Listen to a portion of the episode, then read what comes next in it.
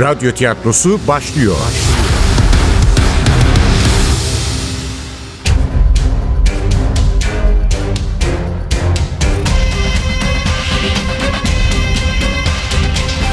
Sultanı Öldürmek 1. Bölüm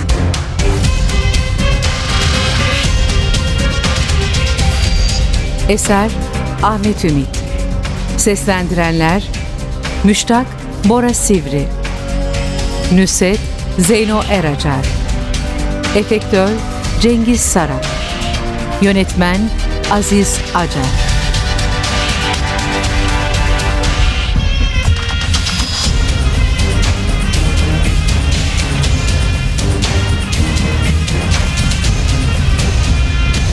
Şahane bir aşk çoğu zaman harcanmış bir hayat demektir.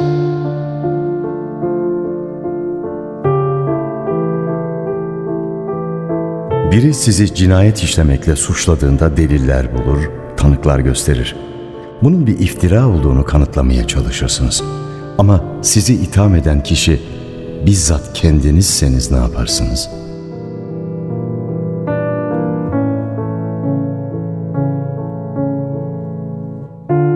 O karlı öğleden sonra Bahariye'deki evimde sabırsızlıkla çalan telefonla başlamıştı bu tuhaf serüven. Müştak. Merhaba. Daha ilk hecesini duyduğumda tanımıştım onu. Nusret'ti. 20 sene önce beni terk eden kadın. Beni terk ederken bıraktığı o veda mektubunu saymazsak, yıllardır tek satır yazmayan, bir kez olsun telefonumun numarasını çevirmeyen, kapımı çalmayan, bir kuru selamı bile çok gören büyük aşkım, kalbimin ve hayatımın sultanı.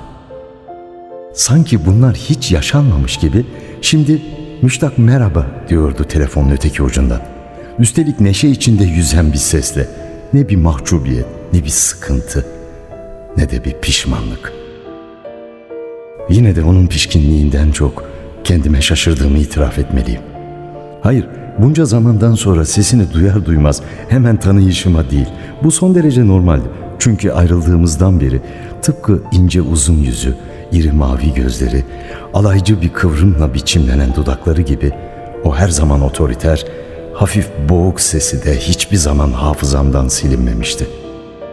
Tuhaf olan yıllardır bir gün olsun aklımdan çıkaramadığım, çıkarmak ne kelime, uzaklardaki varlığını, hayatın anlamı, vazgeçilmez bir ideal, kusursuz bir tanrıça imgesi haline getirdiğim, anılarını kutsal bir ayin gibi her gün hatırlayarak hep canlı tuttuğum kadın, hiç beklemediğim bir anda beni arayınca zerrece etkilenmemiş olmamdı.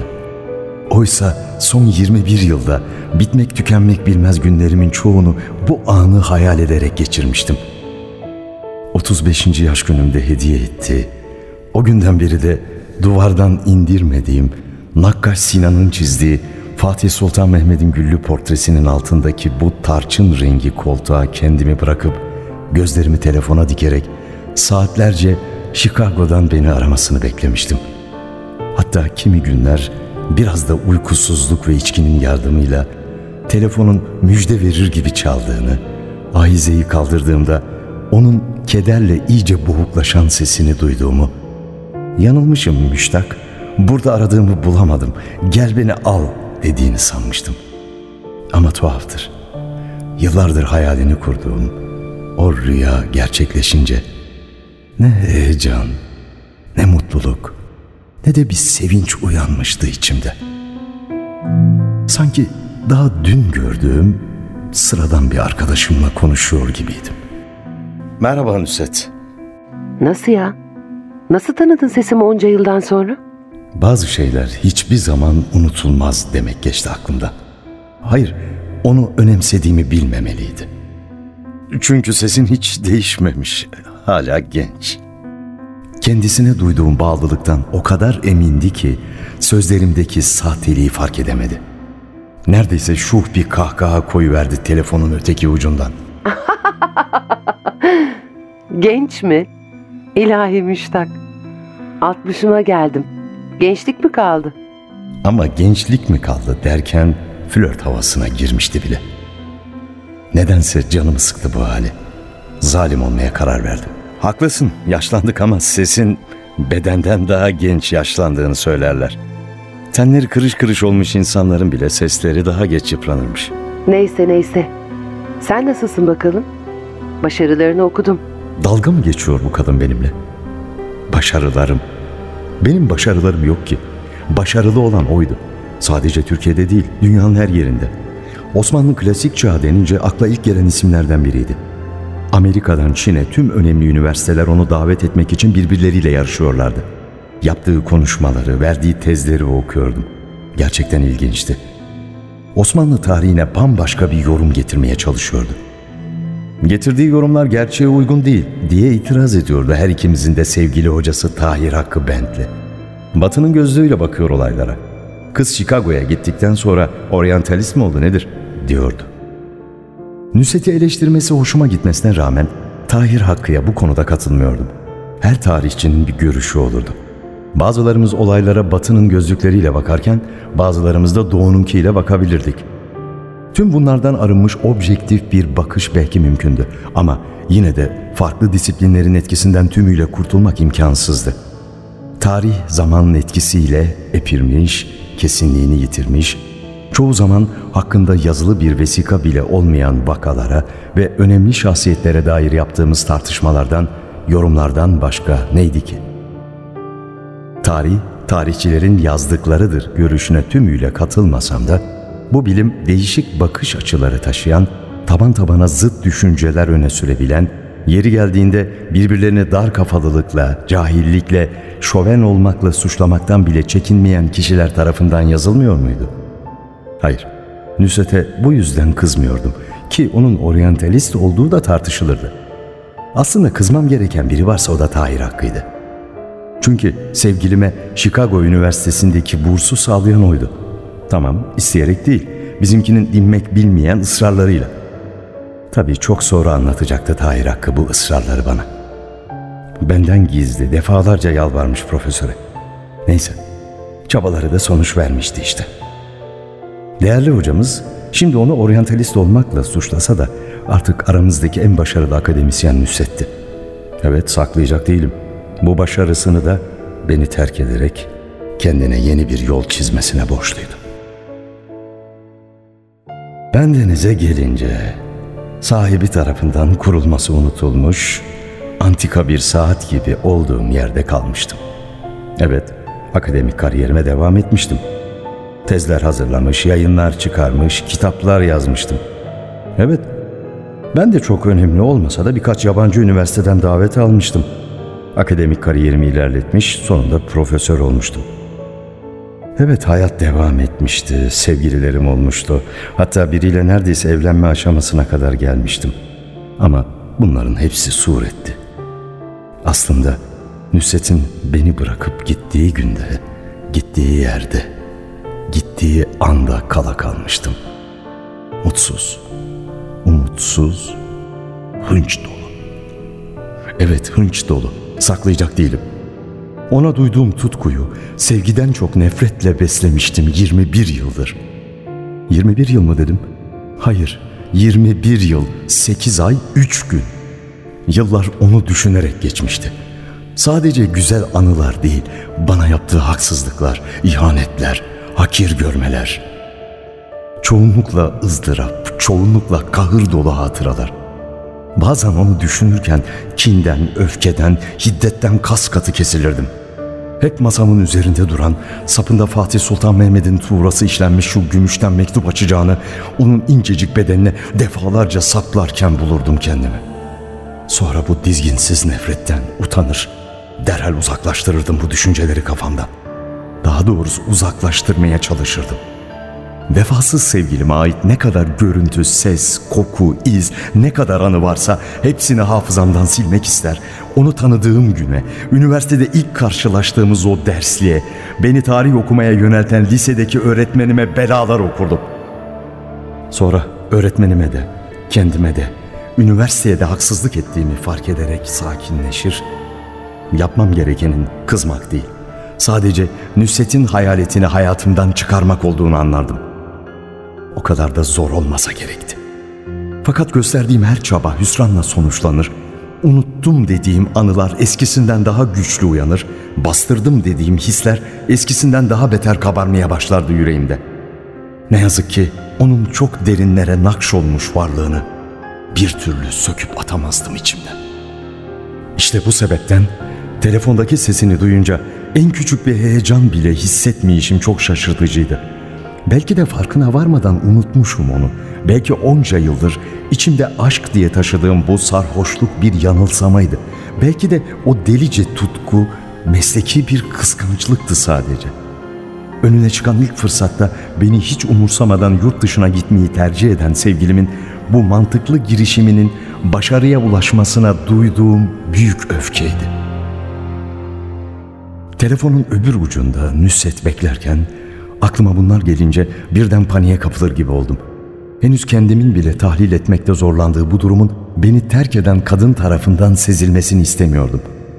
Anlayamadığım hislerimi, henüz olgunlaşmamış düşüncelerimi bastırıp hayır diyerek engin gönüllü eski arkadaş rolüne bürünmeyi seçtim. Hayır, başarılı olan sensin Nüset. Sen dünyanın alkışladığı bir bilim insanısın. Ben akademik kariyerimi sürdürmeye çalıştım sadece. Şu huyun hiç değişmemiş. Kendine haksızlık etmeyi hala bırakamamışsın. Fatih'in kardeş katli fermanı hakkında yazdığın tezi okudum. Bence kusursuz bir çalışma. O kadar da önemli olduğunu düşünmüyorum. Ya bir tez hazırlamam gerekiyordu. Ben de yazdım işte. Say nereden arıyorsun? Chicago'dan mı? Ne Chicago'su ayol? Şişli'deyim, Şişli. İstanbul'a mı geldiniz? Ne zaman? Önce düzelteyim tatlım. İstanbul'a gelmedik. Geldim. Yani tek başıma. Eşin? Sorar sormaz yaptığım yanlışı fark ettim. Evlendiğini nereden biliyordum? Uzaktan da olsa onunla alakadar olduğumu belli etmiştim işte. Ama umursamadı. Onun hayatıyla ilgilenmemi son derece normal bir durum olarak kabul ediyordu. Ceri mi? O iş bitti tatlım. Ayrıldık. Yürümedi. Yürütemedik. Nedense yüzünü bile görmediğim Jerry'e karşı bir yakınlık hissettim. Terk edilmişlerin birbirine duyduğu hazin empati. Üzüldüm. Hiç üzülme canım. Yanlış bir evlilikti zaten. Kültür farkı önemliymiş. Onca yıl birlikte yaşadık. Adam bir mantı yemeği bile öğrenemedi. Her neyse. Sen nasılsın? Evlendin mi? Telefonu açtığımdan beri ilk kez bir şey kıpırdadı içimde. Ölü bir denizde nereden çıktığı kestirilemeyen bir dalga. Ama bu uğursuz kıpırtıların beni ele geçirmesine izin veremezdim. Ee, evlenmedim. Tercih etmedim. Belki de doğru olanı yapmışsın. Evlilik bizim gibi insanlara göre değil. Her neyse. Bu akşam ne yapıyorsun? Hoppala. Nereden çıktı şimdi bu? Ne yani? Hemen bu gece buluşalım mı demek istiyordu. Öncekinden daha büyük bir dalga kıpırdandı içimde. Derinlerde bir yerlerde ince bir sızı. Ama teslim olmaya niyetim yoktu. E, neden sordun? Bana gelsene. Seninle konuşmak istiyorum. Çok önemli bir konu. İşte Nusret buydu. Önemli olan sadece onun istekleriydi, onun hissettikleriydi. Sen yıllarca arama, sorma, sonra bir gün aklına esince telefonu çevir, bu akşam bana gelsene de. Cüretkarlığın bu kadarına da pes doğrusu. Anında reddetmem gerekirdi. Her çağırdığında peşinden koşan uysal bir köpek olmadığımı anlamalıydı artık. Benim de bir gururum, bir onurum, bir kişiliğim vardı. Artık dilediği gibi davranamayacağını ona göstermenin zamanı gelmişti. Gelmişti ne kelime, çoktan geçmişti bile. Geçmişti de ona gereken cevabı bir türlü veremiyordum işte. Zaten pek de işlek olmayan bu tembel dilim Nüset söz konusu olunca tümüyle etkisiz hale geliyordu. Sadece dilim mi ya zavallı aklım? Bu beklenmedik davetten olmadık manalar çıkararak sahte umutları birbirine eklemeye başlamıştı bile. Tam da evlilik üzerine konuşurken beni eve çağırıyor olması ne anlama geliyordu şimdi? Ne demek istiyordu bu kadın? Yeniden başlayabileceğimizi mi ima ediyordu? Belki de yaptıkları için benden özür dileyecekti. Bütün o yaşadıklarından sonra gerçek sevginin ikimiz arasında olduğunu söyleyecek, kendine bir şans daha vermem için yalvaracaktı. Olabilir miydi?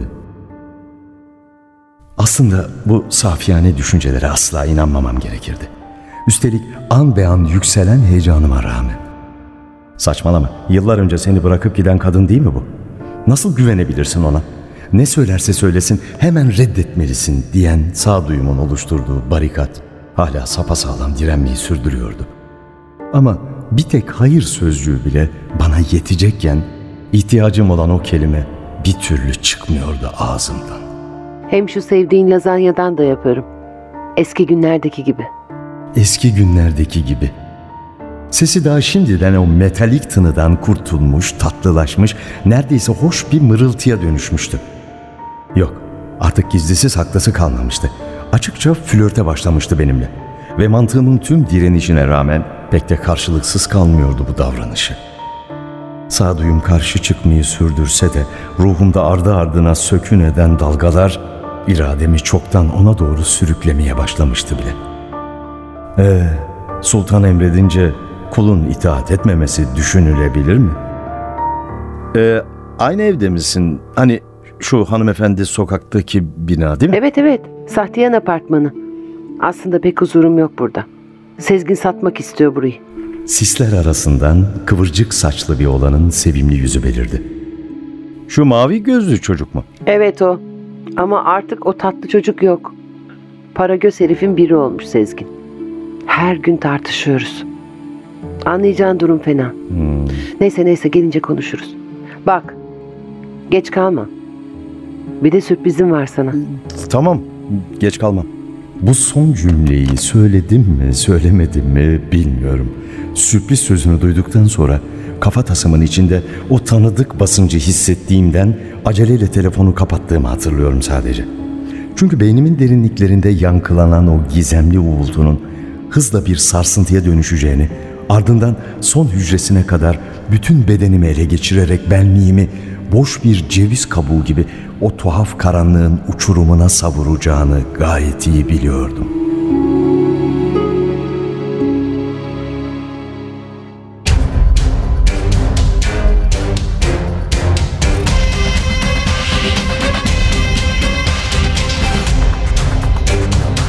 Sultanı öldürmek.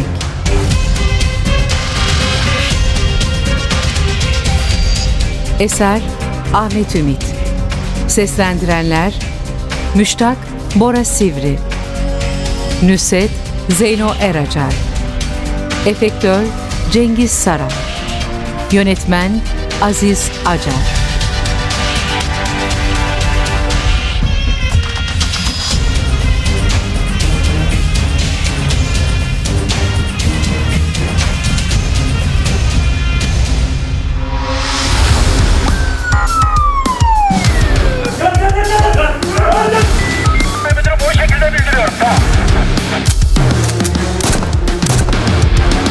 Radyo tiyatrosu sona erdi.